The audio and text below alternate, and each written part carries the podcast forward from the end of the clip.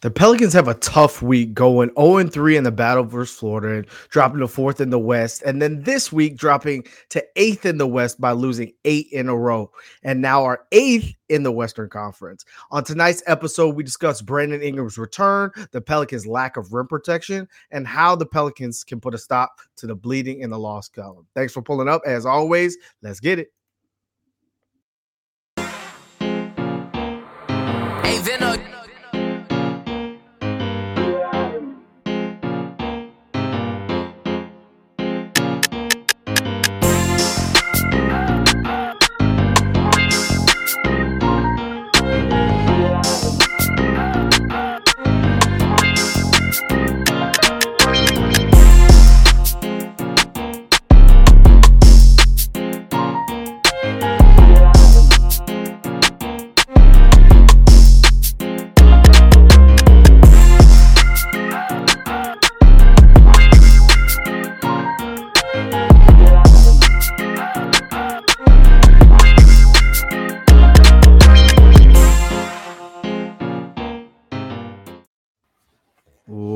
What up, what up? Welcome to this week's episode of Pels Power New Orleans Network podcast. As always, I am your host, Raphael Rattler, joined by my fellow middle brother, Garrett G. Money Rattler. What's popping with you, bro? What up, what up, what up, man? It's all good. All good down here, man. Some some very, very uh upset people. Uh, a lot of upset people in the city uh going on about this this Pels losing streak, man. It is it's kind of put a damper on the on the mood of the city, man. It's it's it's crazy how like this used to be how the Saints were, right? Like the Saints, mm-hmm. you the you could tell if the Saints won a game or not by how everybody felt Monday morning uh, when they went to work, or if it was a Thursday night game, how they went to Friday or whatever. So it's kind of permeated to the Pels now, man. The Pels are in the midst of this this long losing streak, and it's got some people upset, man. Got got some some angry angry New Orleanians. But hey, man, look, it's it's it's it's always a new day, man. That, like Glorilla said, that's that's why I love tomorrow. So, uh, but anyway, man, it's all good over here. How's everything on your end? Um, everything is blessed on our end. We got some snow and ice, which is unusual, uncommon. That just means I'll be in the house. Um, that being said, we got a lot uh, to talk about today. A lot has transpired in the last week. Yes, got it a lot of good stuff. But no, we will talk about today and we'll get it off our chest. So that being said, before we go too far, follow us on Twitter at PelsPod. Follow us on IG at Pels Podcast. Like the episode below. Uh, please, we're going to continue with the the comments. Uh, we're going to continue coming with content and things like that. But most importantly, make sure you subscribe to New Orleans Network. So the Pelicans played four games this week. Again, it consisted of two back to backs with a little bit of rest time in between. Didn't matter because they lost all four. that being said, you went into the week and you said, you know, the bookends were going to be tough. You played the Nuggets um, at home with out Brandon Ingram and without Zion Williamson. Uh, they're the number one team in the West for a reason, but I think that they actually match up pretty well with the Nuggets. And so, the game was competitive, right? Like you had a, a, game where even though you're down your top guns, you're in it till the end. Um, you know, and it just came down to Jokic making the right plays and getting his guys easy touches late in the game, and the Pelicans not being able to close it out uh, with a buzzer beater, right? And so, with that being said, there were a couple of things that you, you took from that game. Again, you love to see the competitive edge from the Pelicans being able to, you know, fight with amongst a team that was number one in the league in terms of scoring and hold them to such a few amount of points on your home floor, especially when you've been struggling to put up points on your own. And so in this particular game, you saw the Pelicans started not a starter trim, but continue one, right? They dug themselves into a hole. Uh, they had to try to climb out of it, which takes a lot of energy. You had guys like Willy and Jose giving you a spark, but ultimately as hard to do when you're playing versus MVP candidate. So, what was something from that game do you think the Pelicans can take with them and ultimately learn from for the rest of the season? Yeah, the the Nuggets game was tough. Uh, you know, it, it's kind of again, it's it's almost a broken record, man. This this team, you hear about the depth of the team, and it's so easy to get lost in. You know, Brandon Ingram's not there, Zion's not there, and they're losing. So obviously, there's not a depth of the team. But you see the Pelicans in games, right? In games that they have no business being in. Um, the Nuggets, they were they kind of took the game and ran away with it, and the Pelicans walked them down uh, with a lot of points per game sitting on the bench. And listen, this is is is a microcosm of the season, right? You you you see the competitive nature, you see the fight, and I think that's what's so frustrating, you know, for people is that you know if you look at the team, if they just had you know their full roster, you see them climb to the if top healthy, of the, the it is. right, right, if healthy. You see them climb to the top of the standings, and even in games that they don't have them to be so competitive and just not have the guy. Like I said last podcast, man, the, the Pelicans are going to compete, and at the end of the game, the Nuggets going to sub in Jokic, the Bucks going to sub in Giannis, the the Heat going to sub in Jimmy and Bam. You know, and it's the the Mavericks gonna sub in Luka. Like it, it, it, it, time after time after time, and it's just difficult to win uh, without without your you know without your best players. So you know from this game, obviously you saw Jose literally put the team on his back with his energy, uh, his defensive, uh, you know, his defensive prowess, uh, kind of just bringing that spark that he he's known for, and that's, you know, that's the role that Jose should be in, right? The sub in and you know bring the energy, do the things that that you do well, um, and then sub out, and then run the offense through the guys that are supposed to, right? And you're you're, you're asking Jose to start and then run the offense, and then also play that type of defense it's just a lot for for these guys to to handle. So just to see kind of Jose put his team on his back and understand what they needed at that point in time um, was good to see. Uh, I wish he had gotten a chance to close the game. He had earned the right to close the game. Uh, CJ took two bad shots at the end of that game um, that I'm sure you know he would he would if you went back and looked and, it got that opportunity mm-hmm. Again that they would run it for for Jose who had that hot hand. But you know it, it's just tough to watch the team compete and be right there. And then you look to, you know, the, the guys who are supposed to be the second line, they out there playing 30, 40 minutes. They look to their left and they right in the end of the fourth quarter, and there's nobody. There's no help coming in. Um, there's no, you know, the reinforcements are not have hadn't arrived at that point. And so uh, you know, it was tough, but it was good to see Jose just kind of have one of those, you know, one of those typical Jose quarters, uh, and it coming in the fourth for him to kind of bring the team back the way he did. You know what a lot of these games remind me of the maybe I'm showing my age here, but the original Space Jam with Mike Secret stuff. It's like you got these guys like Naji and Dyson and Jose that are coming in, Larry Nance coming in, bringing energy, giving you a spark to the team, and they got all the Mike Secret stuff in them. And then they're asked to play more minutes and do more jobs and do more things, and it's like they ran out of it, right? Mm-hmm. And so, like you you see it happen through the course of the game where you see the emotional ups and downs when uh, again they're used to a small sample size that they come in and give everything they got and then get subbed out for Brandon Ingram and Zion Williamson. Like that, that's what they're used to. But now they're asked to extend themselves over a longer period of time. And that's just not something young, unexperienced players have have have experience doing, right? And so you see it drag out. You see the high quarters and you see the one quarter where you give up 40. Like you see these things trickle down over the week. And so the Wolves games and the Wizards game, I kind of put those two games together. They just got outworked. I just think that those those teams outworked them though. The Wolves have been playing better after starting the season terribly. Same with the Wizards, started the season terribly, mucking it up and now they're on a win streak. Now that they found some rhythm, now that they say that they have a new big three in Washington, whatever, right? Like Brandon Beal comes in, he closes the games, but you get killed on the boards. Now, JV getting thrown out for throwing an elbow, that's probably part of it. But what did you say? They're gonna sub in Bradley Beal at the end of the game. And Brandon Ingram didn't have it going, right? And we'll get to him a little bit, but he started the game off well. But you expect this from a guy who sat out for two months. And so the Wolves game, he started the game off terribly and then it kind of rounded the form. So it's going to take him a while to be able to put a full game together of Brandon Ingram. But out of those two games, was there anything that stood out to you?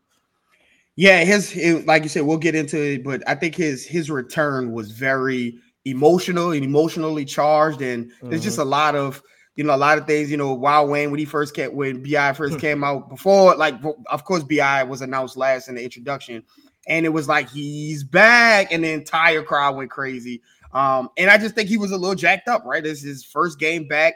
Uh, you heard what he said, like, I don't plan on fitting in. You have to give me the ball. Like he wanted to come out. He wanted it bad, and um, you know, it, it showed those first two games. But I think you know, uh, like like you know, going into both of those games, going into this week, I said one of the things that you needed to watch out for was those active big men, those active fours, those you know those those those switchable bigs, those guys, the, the Josh Okogie, the Jarred Vanderbilt.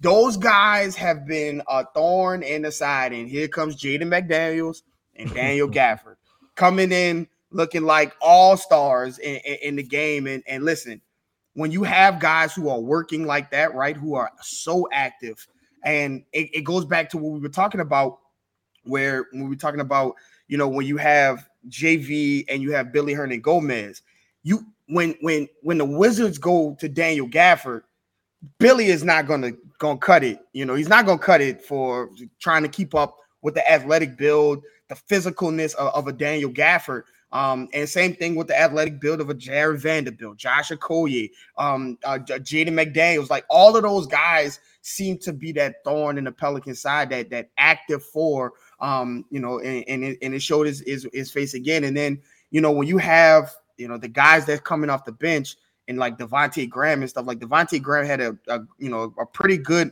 week, you know, a pretty good week the, the past week. Um, was really hitting some shots and, and doing some things for the Pels um, in a way. But he's not a guy that you know you bring off the bench like I, we talked about in the comments, like a Malik Beasley, right? A guy who comes in and that is he knows his role. He's a and he's efficient in his role, and he just he works and he hits he hits shots and things, and it's just you know these guys are just being asked to do so much and carry a lot um, and I just think, you know, you saw it at the end of the game.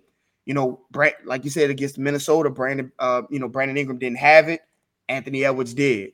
You know, second against the Wizards, Brandon Ingram didn't have it. CJ didn't have it. Bradley Beal did. These are the this is what happens, right? But those guys are the guys for the team, right? Even Brandon Ingram, mm-hmm. you know, Brandon Ingram had a phenomenal season last year, and you know, he had a great beginning to this season. But I think it's not really rocket science to say that Zion is a little different, right? As the mm-hmm. best player on the team. Um, and as far as like when when defense is planned for the Pelicans, he's the guy that they're planning around. So when you don't have that guy, right, and you're you're you're trying to, to just think of a Bucks team led by like Khris Middleton, like that's that is what you're watching right now. A, a, team that, yeah, Khris Middleton is good, but like he's not Giannis. Yeah, Brandon Ingram is fantastic. He's wonderful, a great knocking on the door superstardom he's not an all-star starter in Zion Williamson. And so these are the are the games that you miss, you know, miss having those guys. And again, it's a broken record. It's a it's it's it's upsetting, it's frustrating. But the worst time for Brandon Ingram to come back is a time when Zion is not there because now with him trying to work his way back, his shots are worth a lot, a lot, a lot because now you are the offense. And so mm-hmm. if you are the offense and you're trying to get those shots going, you see what happened against the, the Wizards and the, in, the Timberwolves. So you're trying to work yourself back and you don't have your guys out there. It's it's a broken record. It's a sad record to be played over and over again, but it just is what it is. And it's a situation where the Pelicans they have to, you know, they have to adjust, and and we'll talk about that later. Right. Um. And then you play the Bucks game, which is basically a punting game. Like you, that was Ooh. a schedule loss. It was Ooh, back child. and back. They landed at Ooh, like child. zero o'clock in the morning and CJ immediately was not playing. I'm out. Again, I'm you out. punt you punted the game, but what did you take away from the Bucks game? Giannis is Our, really good at basketball. Well, oh, okay. that was already established. You, we didn't need to watch Giannis score 50 points and shoot two meaningless threes while having 50% contested to know that Giannis was incredible at basketball. What You're did right, you learn? Kira Lewis Jr. can play basketball. And so mm that let's just jump into that com- that that that particular comment. Kira came in and gave you 15 points, six assists, three minutes, and 27 minutes, or three rebounds in 27 minutes. I went back and looked. Devonte Graham has scored 15 points twice this season, and he has played in almost every game. Again, there's nothing wrong with Devonte Graham. I think again, the same way we say no. In the same way we say, you know, Dyson. In the same way we say Herb, their shots are weighted more because you don't have your two play. I think that that plays for Devonte Graham as well. And I think he's been used incorrectly. He's used as like a lead guard where it's either Naji or it's Devonte. And that's not his position. That that's not what he does. Like a lot of times you throw the ball to him and the ball stops or he dribbles in the same spot for like 10 seconds and then you have it's because he's a catch and shoot player. Well, if you don't have the guys drawing activity or getting dribble penetration to then pass to the catch and shoot player, you're asking him to create on his own. Well, that's not what he does, right? When Trey's unable to cre- can create on his own, people will say, "Oh, well, he's not there yet. He needs to be a catch and shoot player." I think that's what Devonte is, right? I really think that's what he is. But in a short amount of time, you saw what a player who can generate their own offense looks like in Kira Lewis. And this wasn't like mop up duty. It wasn't at the end of the game when Thanasis is in and shooting fadeaways, contested middies. This is throughout the game because the Pelicans punted it and they had very little people available. He was getting to the lane while Brook Lopez was in the game. He was getting to the lane while Giannis was in the game. Kira has a unique skill set that not very many play- players in the NBA possess, and that is his speed. And what you saw throughout the game was him divvy it up, like knowing how to speed up and how to slow down. And there was even times where he was deferring, where I'm like, Kira, you've just hit three shots in a row. Give the ball to you. You run the pick and roll. You go with Naji. You go score, right? You got to that point midway through the game. You're like, why has this guy not been getting minutes, right? And so I look at this, I'm saying, man, somebody asked, I think it was Jen, asked Willie Green after the game, hey, did Devonte or, or uh, excuse me, did Kira earn some more minutes? He said it's something we're gonna have to look at. Listen, I don't know if you can go further, especially right now with Zion being unavailable and Brandon Ingram working themselves back to form. I don't know if you can go too many more games and not give Kira honest look. Your biggest issue right now, because the defense is kind of rounded back to form. They play some good defensive now. The Bucks game, throw that away. But that lately they've been playing better defensively, which is giving them a chance in all of these games. But your problem is you can't score. Kira has shown you in every instance that you have put him out there so far this year that that's something he's capable of doing. And so my question to you is like, can you walk into the Nuggets game and Kira Lewis doesn't come off the bench for you? Yeah, we talked about this. We talked about this a couple of podcasts. We, have actually been talking about this all season, but a couple of podcasts ago, we talked about, hey, Willie's going to have to have his come to Jesus moment with with Kira Lewis. It's it's going to have to happen because – there's only so many times you can say Zion is not playing and Brandon Ingram is not playing and Dyson Daniels is not playing and Herb is missing, but you're still not going to play Kira. Like there's only so many times that you could do that before just the, the, the battle of attrition calls for 13 to get on the floor. Well, yesterday was that that time, right? The, the, the Bucks game was that time, and you saw it. You saw him come in and immediately instant impact. We always talk about this, uh, you know, when we're tweeting games and things about the instant impact. Kira Lewis does it every time he touches the floor.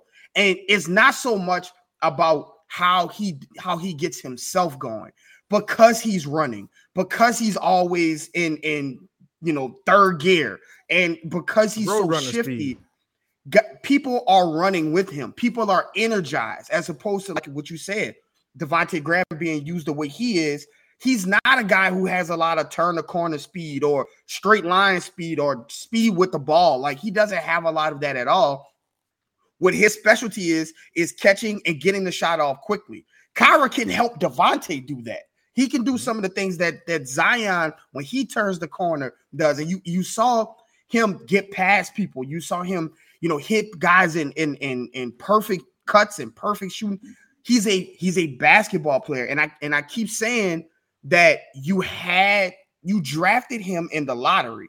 This isn't a second round guy. This isn't an undrafted guy. This isn't a two way guy. This is a guy you drafted in the lottery. So obviously, you identified and recognized a talent, a skill set that he had. And so for him to not be able to touch the floor, right? He he even when you go back to like not playing Jackson and, and those guys, like Kira has shown consistency. Every time mm-hmm. he's get, gotten in the game, it's like, okay, I see what Kira can bring. It's never like, oh, that's why Kira isn't playing. You never come from a game that way. And so, you know, if he's showing you all of this and giving you that opportunity. I see a couple of people in the, in the in the comments. If you're gonna start Jose, right, and I still think that Jose is best off the bench in good spaces, right, in good in good he come in, give all of that GTA energy and and, and all of that getting into the um to the lane and, and passing out for a X amount of minute span. Kira is a guy that if you know we, we've gone from him not playing, I don't know if the leap to get into for him to start, but if you're gonna play Jose, it might be better to put Kira in there with CJ and with Brandon Ingram and with Herb and those guys and Trey Murphy with those guys and let them let him get up and down the floor uh, with those guys and push the push the tempo, push the pace, get CJ some catch and shoot wide open shots, get Brandon Ingram some shots that'll get him into a rhythm as opposed to giving the ball to these guys and telling them, hey, look, here's 12 seconds left on the clock, do something it's very difficult to do that in the NBA, especially coming back from the multitude of injuries that Brandon Ingram is coming from, that CJ has been dealing with, the injuries and the illnesses. And so Kira brings a, a, a level of uncorking and uncapping the offense that you need right now, right? I'm not saying that Kira is the the the elixir, the the you know the fixing for everything. But like you said, there is a glaring issue with the Pelicans, and it is scoring. It's scoring droughts. It's not having the firepower, not having the shooting. Kira was letting them loose. He was hitting threes. He, he was, pull up threes with confidence. He, he just looks like a guy that you could put him in, and he could instantly help this offense and boost it. And so going further, man, like like you said, you you saw what he did against Dallas when he was called in to, to put in. He almost made Jason Kidd have to put in the starters back um, because he was playing so well. And now you saw against the Bucks the way this wasn't in garbage time. This was like, okay, we need you for the game, and he performed well um, in, in, the minutes that he was given. I don't think that this is something that you can go back and, and we saw this. This is very similar to last season when they going into the All Star break. They asked Willie Green, "Are you going to address the Garrett Temple minutes?" And he said, "It's something that we're going to take a look at." And Garrett Temple never saw the starting lineup. Never just saw very few minutes after that. I think this is the same type of situation where you you hear Willie Green say, you know what, something will address. And I think that means that you can expect to see Kira um, in some form of, fashion in a rotation moving forward. The thing that stood out to me, to your point, was the six assists. You when when you're down two guys that can give you 50 points, and the only other guy who is able to get his own the shot on this roster is CJ McCollum, and you're asking him to do so much. Having a guy available who can create for other people is so important, right? And so that was the part that I was looking. I was looking at his ability to find other people, which he's able to do. He may quickly catapult himself to one of the best passes on the team because it's not a very high bar. Because he's able to get the ball to Jackson for easy points or for guys in the donkey spot because he's a point guard, right? And because he has an elite skill set. The other thing is you you hear Willie Green talking about pace. That's something you saw very much from Kira, right? And so if those are the things you're looking at, I just don't see how a player like that doesn't crack some type of opportunity, some type of rotation. The defensive side of the ball, we had this exact same conversation about Trey Murphy last year. You needed threes, there was a glaring need for it. Trey Murphy's skill set is threes. The thing that kept him from the court was defense. I was watching Kira defense, and I was like, this is good enough, right? For what for what you are dealing with right now. Everyone wants to talk about, well, go trade him, and you need this and this flaw and that flaw when the roster is built around guys who are really good offensively. So a bunch of defensive guys are trying to play offense right now. Why wouldn't you play one of the offensive guys that you need in order to score points. And so, to your point, I don't think Kira is the answer to fix everything that's going on without Zion. But you know who is the answer for the Pelicans to get back on track? His name is Brandon Ingram. So, something you mentioned a little bit earlier, and I see this in the comments as well. Someone saying Brandon Ingram is a 1A caliber player.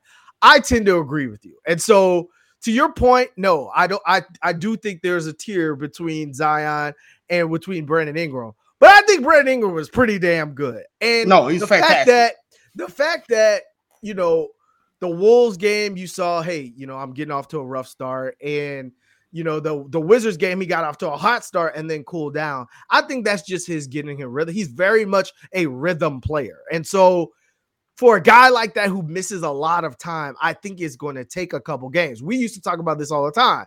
What Brandon Ingram are you going to get after he comes back from an injury? Now, last year may have made people forget those things, but Brandon was always a little bit rusty coming back from from injury. And so in this situation, what you saw from him is he was trying to score everything. And the thing I like and I appreciate so much about BI is that he's very self-aware. In the in the post game presser, like BI, how do you think you did? He was like, man, basically he was like, me and CJ were clicking. Like we at the end of games, we just start going your turn, my turn, and taking shots. And for a guy who this team again is built around on top of Zion, with guys are looking for cuts and guys are looking for open threes. That's what made Brandon Ingram the guy everybody was scared of last year. The guy who was the playmaker. Brandon Ingram's always been able to score, but his ascension and his playmaking and his defense is what made people raise their eyes to Brandon Ingram last year. I think that in these games that you see so far, he's like, I got to do it from scoring because my team needs scoring. I got to do it that way. But sometimes it's just your gravity that the team needs. Like, it's not always the contested fadeaway, too. Sometimes it's drawing the double so that you can kick it out to a wide open CJ, a wide open Jose, a wide open uh, Larry for the dunk, whatever it may be. And I think that's just going to take some time. I think he realized that after the game that, hey, I need to get my teammates involved and we need to find an offense that works, not just, hey, BI go win us the game. More so, how did we get to where we were last year? And so, do you think that probably not seeing Zion before All Star break. Maybe. Do you think Brandon Ingram can do enough to hold the time? Obviously, the Pelicans have dropped a significant amount in the standings, but doesn't really mean anything because every night the standings are going to be jumbled up in the West. So, do you think if BI returns to the BI that we knew from last season, the Pelicans will be all right?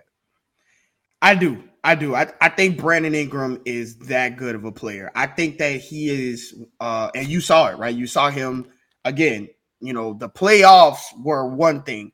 If you look back to that last month where the Pelicans could not lose a game, if they wanted to make the play-in tournament, they had to win every game, almost every game. And Brandon Ingram showed up every single game and, and competed and performed and did what he did every single game. Again, everything has context. Everything has a little bit of, you know, it's not just face value, right? You see Brandon Ingram coming back from this injury, but what what you don't see is that he's coming back from the injury being treated as now the number one option both offensively from the Pelicans viewpoint as well as the defensive game plan um, now. And so, you know, you, you're working through your injury to try to knock off two months of rust and you're you're being asked to, you know, now you are the savior on offense. You have to come save the team. And the defense sees you as the number one option. They know that you will come and save the team. So they treat you as such. So you're working through all of that, um, you know, all of that. And and again, this is gonna be a tough task for Willie Green because at the beginning it was a it was one offense, right? It was Brandon Ingram and then mm-hmm. Zion. You go down there, CJ, you come work you know, come to be the point guard, and then we'll get BI in it, and then go BI goes down, and so now it's like, okay, it's the CJ and Zion show, and then CJ goes down, it's like, oh wait, point Zion is a thing. So then Zion steps up, and then Zion gets her. So you're constantly changing the offense and constantly changing how you know things need to run, and then you're constantly trying to to get these guys meshed together and, and get time on the floor. So it's a lot. It's a lot to ask for everyone involved. But I think you know what Bi has shown, uh, and you saw it at the beginning of that uh, of that Wizards game, that when he when he gets going, he's still Brandon Ingram. Like you still, I tweeted he's hashtag still good because he he was you know he was attacking, he was getting to the to the rim, he was hitting his turnarounds. I think he just he just kind of hit a slump, hit a wall, and he tried to shoot his way through it. And again, this is the worst time for Brandon Ingram to have come back when Zion is out for an extended period of time and the Pelicans have already lost a certain amount of games in a row because now you're being looked at as to say like if the Pelicans were like Michael Porter Jr. came back and it was like very very quiet. Nobody mm-hmm. knew It was not a big thing. It was not big on ESPN. Like they didn't expect Michael Porter Jr. to come in because the Nuggets were the number one team in the West. So you can bring him in and he can get his shots up because you got Jokic, you got Murray, you got all of the guys that Aaron Gordon has been playing.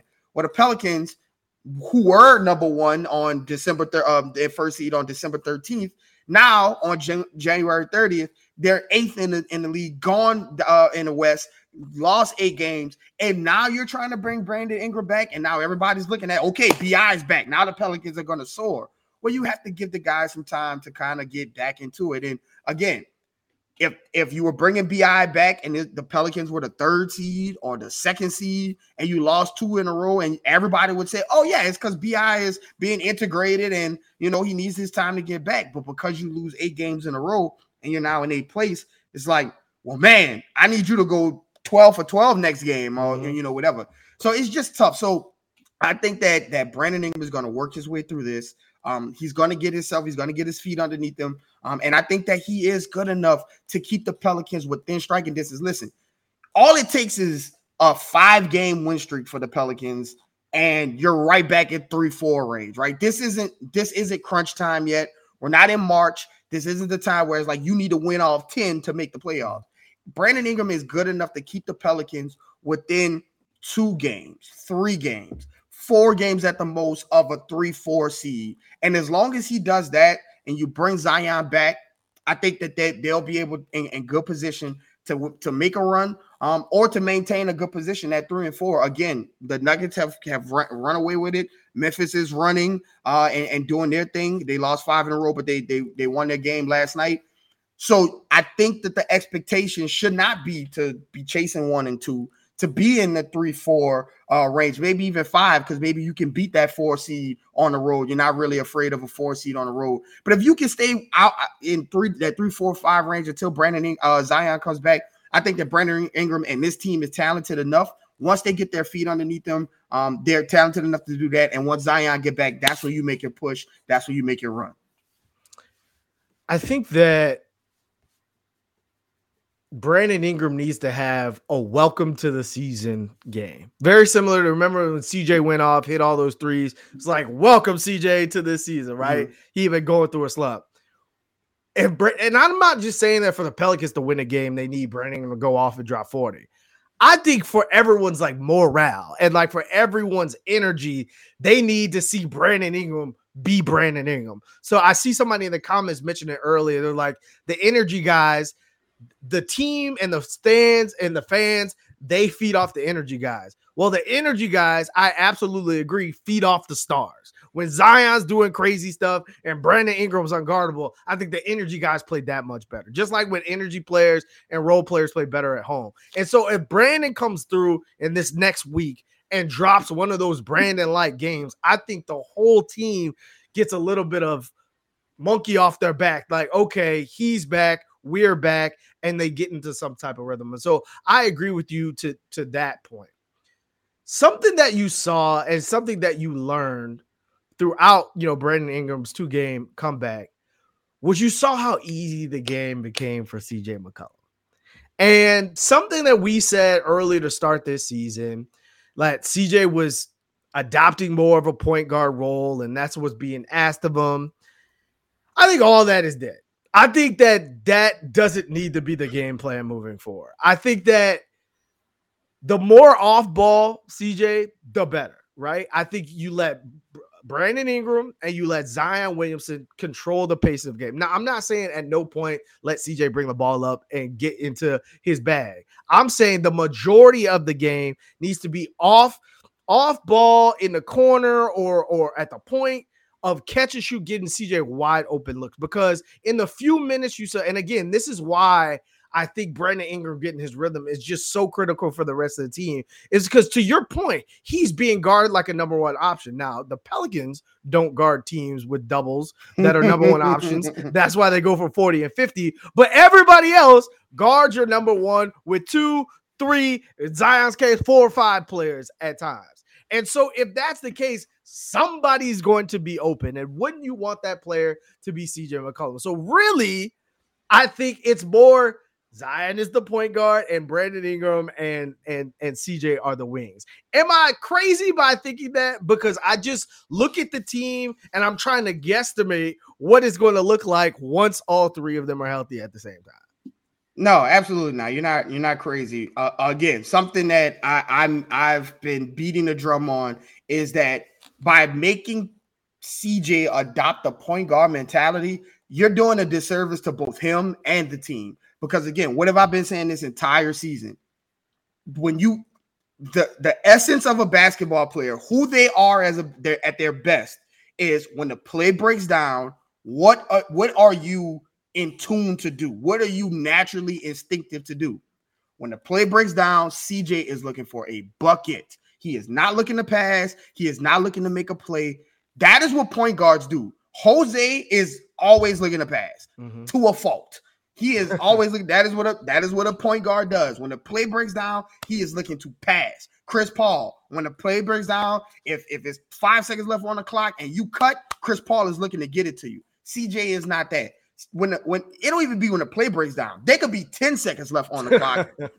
see the see the Timberwolves game, and it's going up because that is what CJ is, and that is what he's made a career of doing. It's what he did at Lehigh. It's what he did with Portland. It's what he does does with the Pelicans. So when you when you try to box him into a point guard position, um, you know, and, and I think it should have been more of CJ is the point guard because we need a PG on the stat sheet.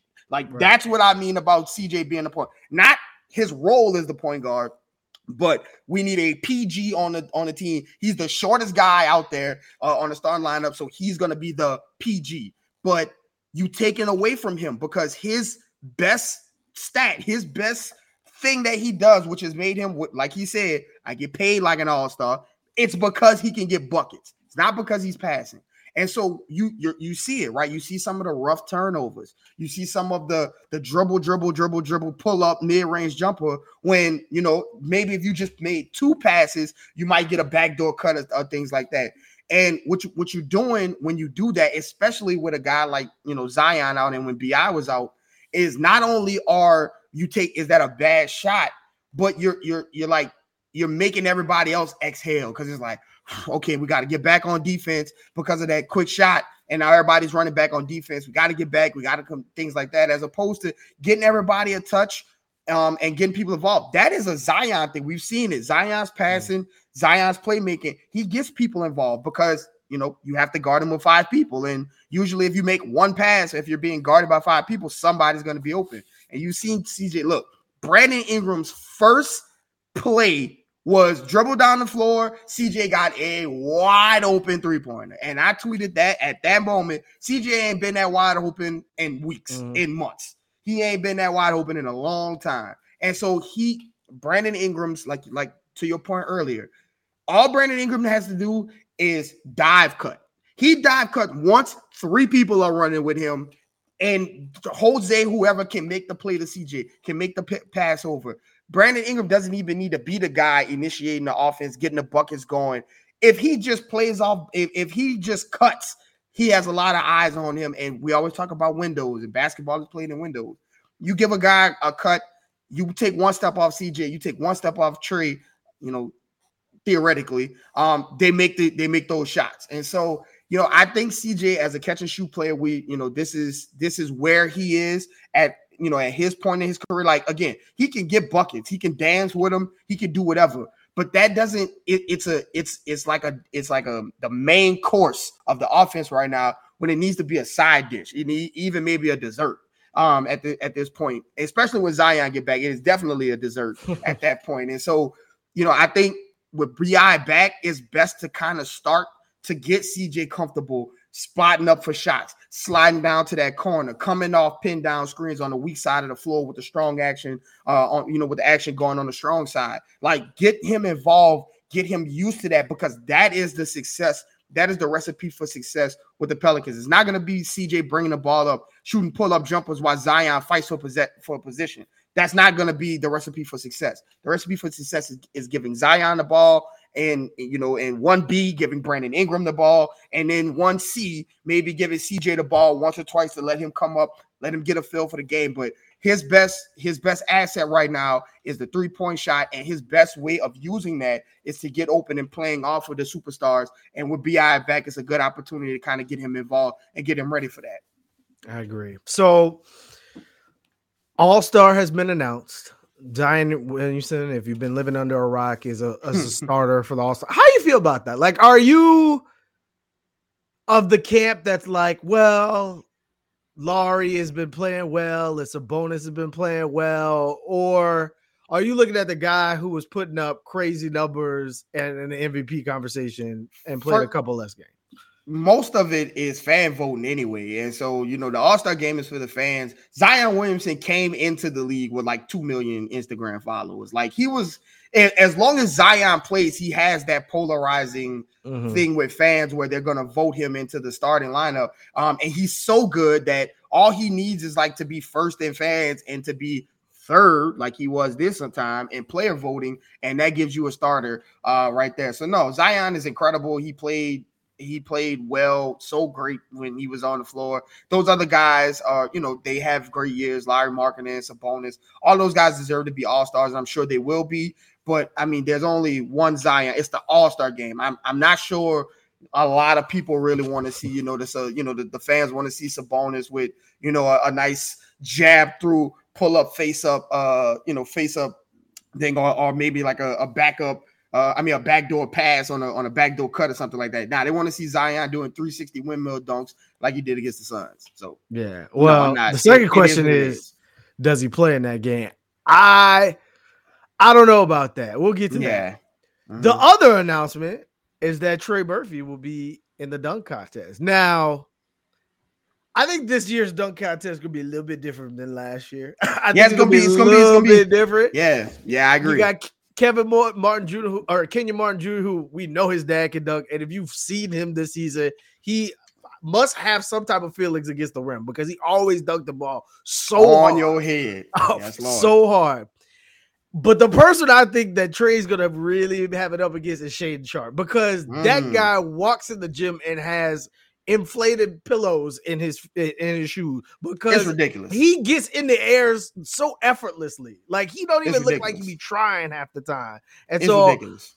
I think Trey's gonna have an uphill battle, but I, I think, like I said, I think you go get a better show this year than obviously last year was pretty tough. Yeah. You know, in that regard. Mm-hmm. But here's the third question. Jose just got his whole shoe deal. Shout out to Jose. Mm-hmm. Do you think mm-hmm. he makes the Rising Stars game? I don't know if Her's gonna make it. Do you think Jose makes it? So here's the thing. I how do they pick the rising stars? Because like if it's the coaches, they love Jose Alvarado yeah. and they'll put him in and like you know the fan service and he has the GTA, he has the the narrative behind. That's him. why I think so he's I, gonna get it. Yeah, I could see him absolutely getting it. I mean, who? I mean, he is a very recognizable name on there. But here's the so wait, do they do they still do the they do rising stars so who is team world versus team no no no no. remember last year they did like the this five versus this five versus oh the, the, the tournament five. the tournament yeah. you're right mm-hmm. they showed that i forgot i knew they had changed it up but yeah no i, I think he does I, herb got in last last year I, I, think jose is going to get on i think you know a lot of people again recognizable name recognizable you know talent and the things that he does. And who wouldn't want to see, you know, a GTA still in the Rising Stars Challenge? I mean, it's poetic justice for it to happen. I think they're gonna let him in too. So back to that question: Does Zion play in this game? Now, originally, again, uh, about a week ago now, about a week ago, Zion said, or excuse me, the Pelicans came out and said that Zion will be reevaluated in two weeks. That puts him like roughly the week before All Star Weekend. Now there are two games that happened that week that the Pelicans played. I here's the thing. I don't know if the Pelicans would rather say, you know what, we'd rather you sit out that week and sit out the week of the All Star break and come through after the All Star break fully healthy, ready to go, conquer the rest of the season and make a deep playoff run. Or Zion's itching to get back. The team is faltering, and they're like, Zion, we need to slowly warm you up. So here's 10 minutes. Here's 10 minutes. Oh, by the way, we know you want to play in the All Star game. So the only way you play in the All Star game is if you play games before it. So my question to you is as we look at the Western Conference, which we said it is a cluster, and we'll let you use your imagination for the rest. You got the Kings, they're in the third. They're two and a half back of the Kings, one game back of the Clippers. Can't believe the Clippers have climbed to this, but they're a half a game behind the Wolves, tied with the Warriors, tied with the Mavericks. Again, this will all change by tomorrow. Uh, and then a half game on Jazz, a game over the Thunder, two games over Portland, two games over LA. So you look at that and you see the games left on the schedule between now and then. Can the Pels afford to sit Zion? And even if he can play a couple games beforehand? What are your thoughts? Can they can they afford it? They can, but it's it's not going to be pretty. Again, okay. you want to be three, four, five, four at the most, maybe games behind your intended seed, right? You want to be in third and fourth, right? That's, that's and like I say, maybe even fifth because fourth and fifth is just home court advantage between the two teams. You want to host a playoff series, so let's say four. Brandon Ingram, CJ, JV should be able to hold the four down. And even if they don't, like let's say they win, you know, you say there's there's what eight games before the All-Star break. Let's say they go, they're at three and I don't know, three and three or three and four, and they got they or three and three and five. No, three and three. I'm sorry, three and three. And you got those, those two games remaining before you're like, okay, here's Z. He could come back. They should they should say, hey, look, the season is more important. Hold you out, give you as much time possible, hold you out of the All Star game. I understand you want to play. You'll be back there. I promise you, you're not missing anything in Salt Lake City. Um, and, and just sit out and rest. All right. The parties will not be popping in Salt Lake City after the All Star game. I promise you that. Um, but but all jokes aside, I do think that like they could sit him out that time and then come back with it. Now, it's not going to be pretty. The Pelicans are not going to go eight and zero. Oh, all right, there there is going to be is not going to be the same Pelicans team that you saw before he got hurt, and the team that you're probably going to see when he comes back from his injury. But I do think that it's it's prudent, you know, as a as a as a business organization because hamstrings are tricky. Ask Devin Booker. Devin Booker sat out two weeks, uh, uh, all of them games, came back versus the Pelicans, gave them 60 points or uh, 58 points, and didn't play a game afterwards. Has not played a game afterwards because hamstrings are tricky. Ask Maxi Kleber, who played on the man, uh, hamstring, uh, a sore hamstring, and then he tore it. And I didn't even know you can tear a hamstring. Knock on wood that that doesn't happen to anybody I know or with, but that sounds like it is very gruesome. Um, but but but hamstrings are tricky, right? You can wake up one day, you can get on the floor and be like, "Man, I'm ready. We good." And then you make one cut, and then mm, I'm sitting out. So I I do think that is prudent as a, as a business, as a team that is trying to. They're they're not trying to have an all-star starter like be the crowning achievement of this season, right? Again, the Pelicans are ahead of the curve. They are they are in a position where they could do some damage this this postseason. However, they are not, you shouldn't see them as like, okay, championship or bust. But they do have though they do have aspirations for right. this season. And so, in order to uh, you know get those aspirations, which are still attainable, right? You're two and a half games back. What are you two and a half games back of the three seed? The, the goals are still right there in your favor. The best thing to do is to say, hey, listen, Brandon Ingram, CJ JV, this is why you are who you are. This is why you get paid. Why you get paid.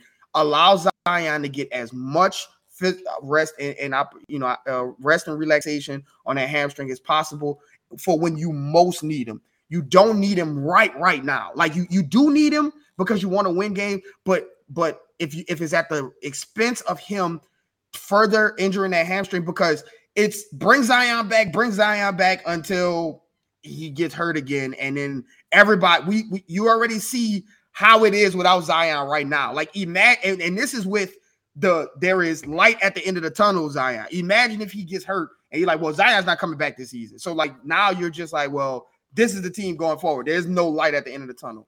So you wanna you wanna give him as much opportunity to do that. If Brandon Ingram is who we think he is, and CJ is who he think he is, uh, we think he is, and JV and these guys are they need to get their act together and they need to win games to give Z that time in order to relax. So if it was up to me, again, this is my opinion, I would keep him out through the All Star game and bring him back, you know, already have him ramp up during the All Star weekend while everybody's out there doing that. Let, let's see, you know, how you look on, you know, five versus five. Can you can you get up and down the floor? Let me see you cut. Let me see you do the things that you're going to do on the floor, as opposed to partying and and and you know in Utah and playing a half-ass exhibition game that's not going to really push him to, to anything. And so um, that would be my my my advisory to to hold him out and BI, CJ, JV, this is why you, you are brought in. This is why you're leaned upon as, as, who you are. And just get it done, man, and give Z the time that he needs to rest and relax and heal. I agree with you, but here's my different take. Mm-hmm. If he's ready to go, if you do the uh, evaluation and he's probably chomping at the bit to get back on the court, and you he told Marc Spears that, yeah, I think he told Marc right. Spears, I feel great I, I want to play. Like I want I want to play in the All Star game. He, he said it. So after the two weeks has gone by, if you feel as if he's good to go, he's in no risk to re-injure the hamstring. It's been what a month or so, so that's about the mm-hmm. time that people generally heal for hamstrings. If you feel that's the case, I would rather him use those games as warm-ups. Like I think it, one of them was the Lakers game. Uh, mm-hmm. I think mm-hmm. one of them Sacramento game if he can get the same thing that Brandon Ingram's right now, if he can get mm-hmm. a practice and then maybe get 15 minutes and then get 10 minutes and go to the All Star game, go in there for a second, then come out, let somebody else play. That's what I would rather because then you can use the rest of that week to get back into team shape and get back into uh, into integrating the offense and things like that. Because what I fear is going to happen with hey, he keep him out all All Star break as then the week after All Star break, it's like, well, now he's progressing to five on five, and then the next week is like, mm-hmm. okay, well now he's playing. T-.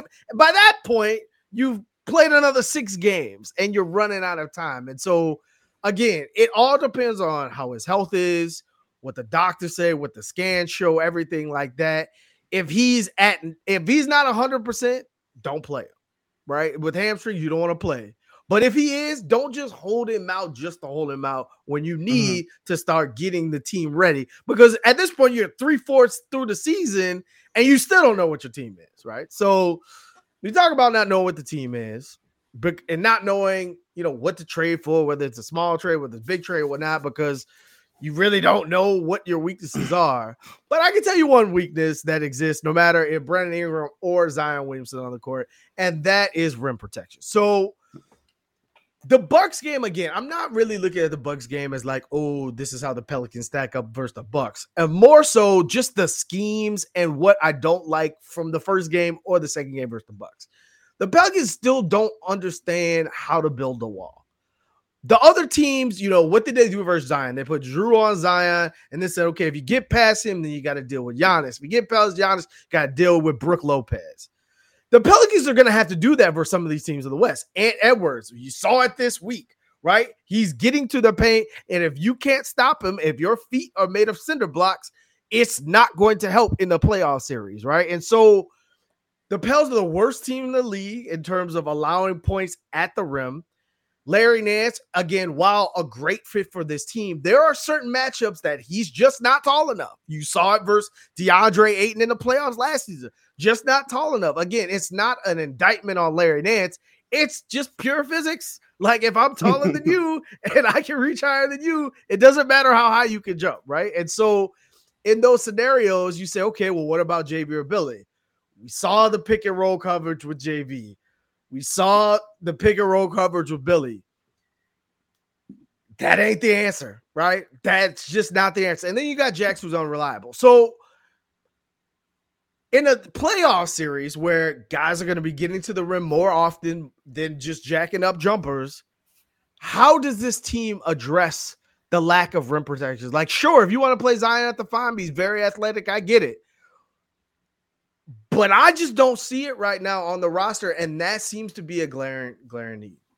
No, it is. It is. It is the. It is the the Achilles heel of the of the Pelicans right now. Um, it is to a point where you're starting to see uh Willie like completely go away from JV in the forward. Like just I, Larry Nance is short, but he's the best option that I have at mm-hmm. that point. And then you see what happens when he can't jump over over people and you know you look at Larry Nance against the trees yesterday, man, and he, I'm like, he was fighting, but I, I'm man, that's that they are tall. They are tall and they are long and they're just it's just man. So listen, it, it's something that the Pelicans have to address. We've been beating this drum for a while. Um, and I think as as more and more people go down and like more and more games get to the point where you get in the full quarter and it's just a parade at the rim for Bradley Beal and Anthony Edwards and you know this guy and that guy it, it, it is it is starting to become more and more of a of a glaring issue. And so,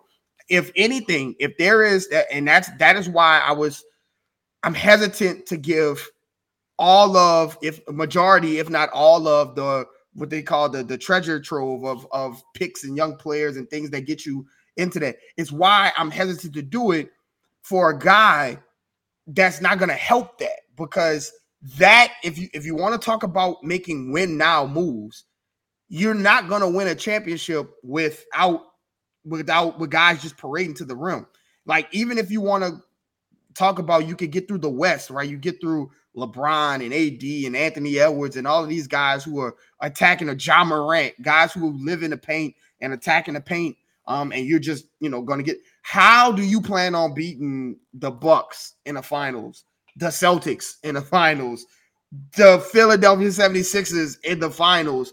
with all of these paint guys that are just, you know, and you have nothing to do with a, you know, with a shot blocker. And so that is that is the the one thing the Pelicans need to address in this this you know in this trade um you know in this trade deadline if this if there is a, a, a an opportunity to go and and listen I, i'm sure washington is not letting that guy go but you saw every time Daniel Gafford plays the Pelicans. Hey man, look, you, you know that's been on my agenda for a long time. You see, you see what an active big man who plays defense and things like that. Another guy like Richaun Holmes, who's just collecting dust in Sacramento. Who you you don't need a guy who's like, hey, he's 20, he's you know whatever, whatever. Like he could get 20 points or whatever. You need a guy who can who you sub him in and he can play defense and he can you know, he can he can protect the rim.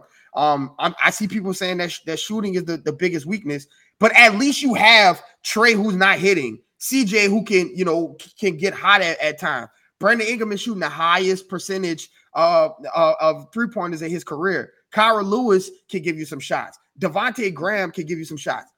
Who is shooting? Like who is who is the guy that's on the roster that can be the rim protector that oh he's just having an off stretch or oh he's just not playing because Willie doesn't see like Jackson is not that guy. Jackson is we've seen that he there are sometimes that he can help you know as a as a as a help defender and block shots but as a like a primary just I'm playing pick and roll meeting you at the rim or help defense and I'm meeting you at the rim it's not really Jackson's you know Jackson's forte and so at least the Pelicans have like if Devonte Graham hit five threes in a game, you're not shocked at it, right? If if Trey Murphy hits four threes in a game, it's nothing shocking about that.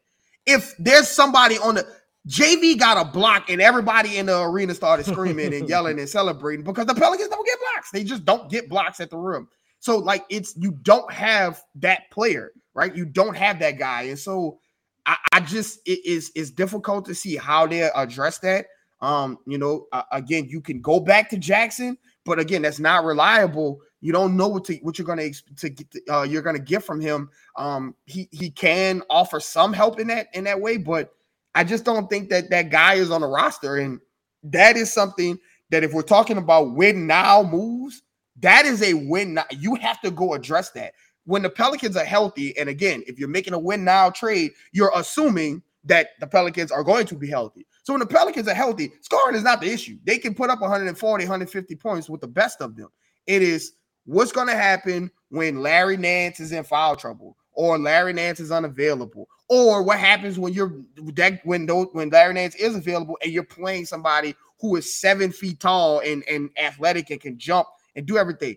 Daniel Gafford is not the most the best player that you're going to see but you saw him just be out. There were times where Larry Nance would walk up to Daniel Gafford and just tap him on the leg, like, bro, you working, man. I can't do nothing about that. And like, and so that that's an issue to deal with. So that is the one thing that I, I think that the Pelicans, if if you if in my opinion, if you're looking to make a trade, that is the the the spot that you need to address your rim protection because it's just not there. And it's Zion doesn't help that. So when Zion gets back, him at rim, like, sure he can get a block or two and, and things like that, but he's not your rim protection help. Um, and so at that point, are you just trying to outscore people, um, you know, and, and stop them from getting that way? Um, and we've seen that the Pelicans haven't been able to do that. Right. Uh, I again, this is the biggest current concern I have about the roster. I agree with you. Um, you know, people saying shooting is the biggest issue. Remember, you got to remember the context within the season happened. Shooting, you know, is down. Everyone's struggling from the three point line.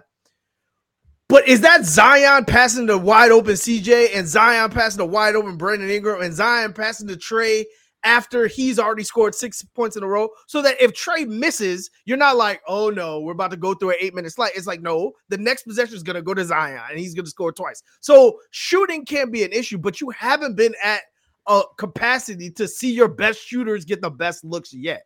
And so to your point, they're able to score even with the three point percentage not being that high because you have two of the top 20 scores in the NBA. Well, when those guys are not on the court, of course, shooting looks terrible. But to your point, if you want to beat teams in the playoffs, you got to get stops. And if you can't defend the rim, you ain't getting stops. And so, eh, without there being a clear answer, either the team's going to have to figure it out or there's going to have to be a move made around the edges, probably in order to bring something in to give a different look. So we have a new week.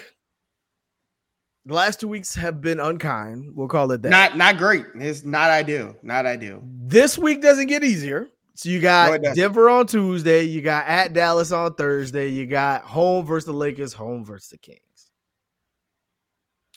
I think that the Pelicans match up well versus Denver.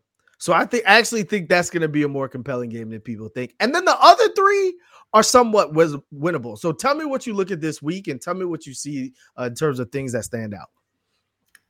Yeah, uh, again, um, you know, I, I think that if the Pelicans can do what they've been doing in these games where they stay competitive, um, I think Brandon Ingram, you know, bringing being back uh, allows them a, a little bit of, of a a little bit of a cushion in these games where when you're competing and you're giving all that energy, these guys are not going to be relied on to, to, to supplement those Brandon Ingram points. Um, you know, they're still going to have to step up in the uh, absence of Zion. But I think, you know, those guys can relax a little bit knowing that at least Brandon Ingram is out there, right? He, he's garnering that attention um, and things like that. CJ will no longer get the Aaron Gordon treatment. That'll be Brandon Ingram, right? So now CJ will get Jamal Murray guarding him now. And now you can do some things uh, a little bit different with Jamal Murray guarding you as opposed to Aaron Gordon, which is their best defender, or Bruce Brown, which is their best defender. Um, same thing with the Dallas game. Dorian Finney Smith will be on Brandon Ingram now as opposed to everybody watching CJ. So I think now, you know, with Brandon Ingram back in the fold, this is a good opportunity for him um, to get some of those, those things. Luke, the, the, the Mavs were struggling without Luka. Um, I do think that they are they are a team that can be had right now. I think they're trying to figure some things out the same way the Pelicans are. Um, I just think that the, the, the, Pelicans roster is better than that the Mavs roster outside of the the Luka uh, outside of Luka obviously. Um, and then like you said, you have the Lakers and you have the Kings. Like, listen, the Lakers, um, they they've been playing a lot better. Uh, AD came back. They just made a trade for Rui. Um, they've been losing a lot of games. Shout out, shout out to that tantrum that LeBron had and Pat Bev bringing the camera out. That was that is that was, that was, a, that was a wild scene. That was man. Wild. I've never I've never wild. seen LeBron that angry and that upset and that demonstrative. Doing too much. doing too right. much. Um, yeah, doing a lot, doing a lot. Uh, but again, that is a team that outside of LeBron and, and AD, a team that can be had. And if if if if BI and CJ can just one of them get it going and the other one just not be awful, like just be normal, just be average, they they can win these games because again, you have the defenders, you have the guys that are making you know life difficult and Herb and uh and and Naji back and, and guys like that. You have the defenders it's just been the offense. And I think if you if you plug in Kira, you know, and you you play Brandon Ingram in, and you start to kind of switch up your lineups and get some of this energy from from from Bi and from Kira and, and inject that into your offense, uh, you got a shot against these games. That that Kings game, listen, the Kings are playing phenomenal. Um, they're be playing, able to stop the rim. Yeah, man, they are playing phenomenal. But we've watched, I've you know, we've watched De'Aaron Fox come to New Orleans and do whatever the hell he want to for right. years, right? He right. he he's very comfortable at home um in, in, in the Crescent City. So, you know, it's gonna be upon Herb to to get there. I'm sure he's gonna get that assignment, but you know, hopefully, you know, we'll we'll hear some news maybe about Zion and and you know start hearing towards the end of that that that week to hear some things about him coming back and you'll see that light at the end of the tunnel. But again, like to your point, these are winnable games, right? The the Nuggets might be tough, but this is what Brandon Ingram is, is here for. Like, you know, you've you've got some time now to to to rest. You've put in some shots. You you understand, okay, I don't have to shoot every single time. I know I'm clicking it's a good time to get into your role. And and you know that Nuggets game is should be tough. That you know that Sacramento Kings game should be tough. But again, you these are winnable games that you you you can get. And so I I think two and two is a good week. I think you can do three and one. Like okay. you can, but you know, right now, I I'm sure the Pelicans fans, you just you just need one. Just get one. You get yeah. one and you see where it goes from there. I'm looking forward to Brandon Ingram. Welcome to the season. As soon as that happens, I'm gonna take the Pelicans the the games after that. So if that's in the mm-hmm. Denver game, they might go four and zero. Right? I think that's mm-hmm. the jolt that the team needs. To your point, we talked about Kira bringing energy. We talked about Brandon Ingram being able to set the table for all his teammates, including CJ. The the the person we haven't talked about that I think Brandon Ingram really frees up is Naji Marshall. I think that what he's been able to show so far this season only grows when his guy is on the court with him. I think he's one of those people that buys into I feed off the energy of my guys. And so if you can get something going with CJ and and and uh and BI, maybe Naji's able to carry the torch for the second unit and do things like that. So again, tough week. Two and two would be great just stop the bleeding, right? Just stop the bleeding. Mm-hmm. So with that said, that's all we got for you this this week, folks. We got left for the people, guys. As always, you never know what people are going through, so give somebody a smile a day. Listen, I, I understand the frustrations. I hear them. I see them in my mentions. I see them in my DMs. It's tough. It's tough to watch the Pels go from one to eighth. Uh, very, you know that, you know, like that. But this, is what happens when you don't have your best players. Um, you know, if if if you really go into the game, into these games without Brandon Ingram and Zion and you know, and, and Herb is out, and you expect the Pelicans to win by 20. I really don't know to, to, to tell you at that point, but um, but you know, it's it's this is why we love tomorrow, right? It's another day uh, in the NBA. So it's a good time for the Pels to, to stop the bleeding uh, tomorrow against Denver. So uh, as always, follow myself at Garrick underscore Rattler. Follow my brother at Raphael underscore Rattler. Follow us on Twitter at Pels Pod and on IG at Pels Podcast. And most importantly, like the episode below and subscribe to New Orleans Network. And we'll see you guys next week. Hey,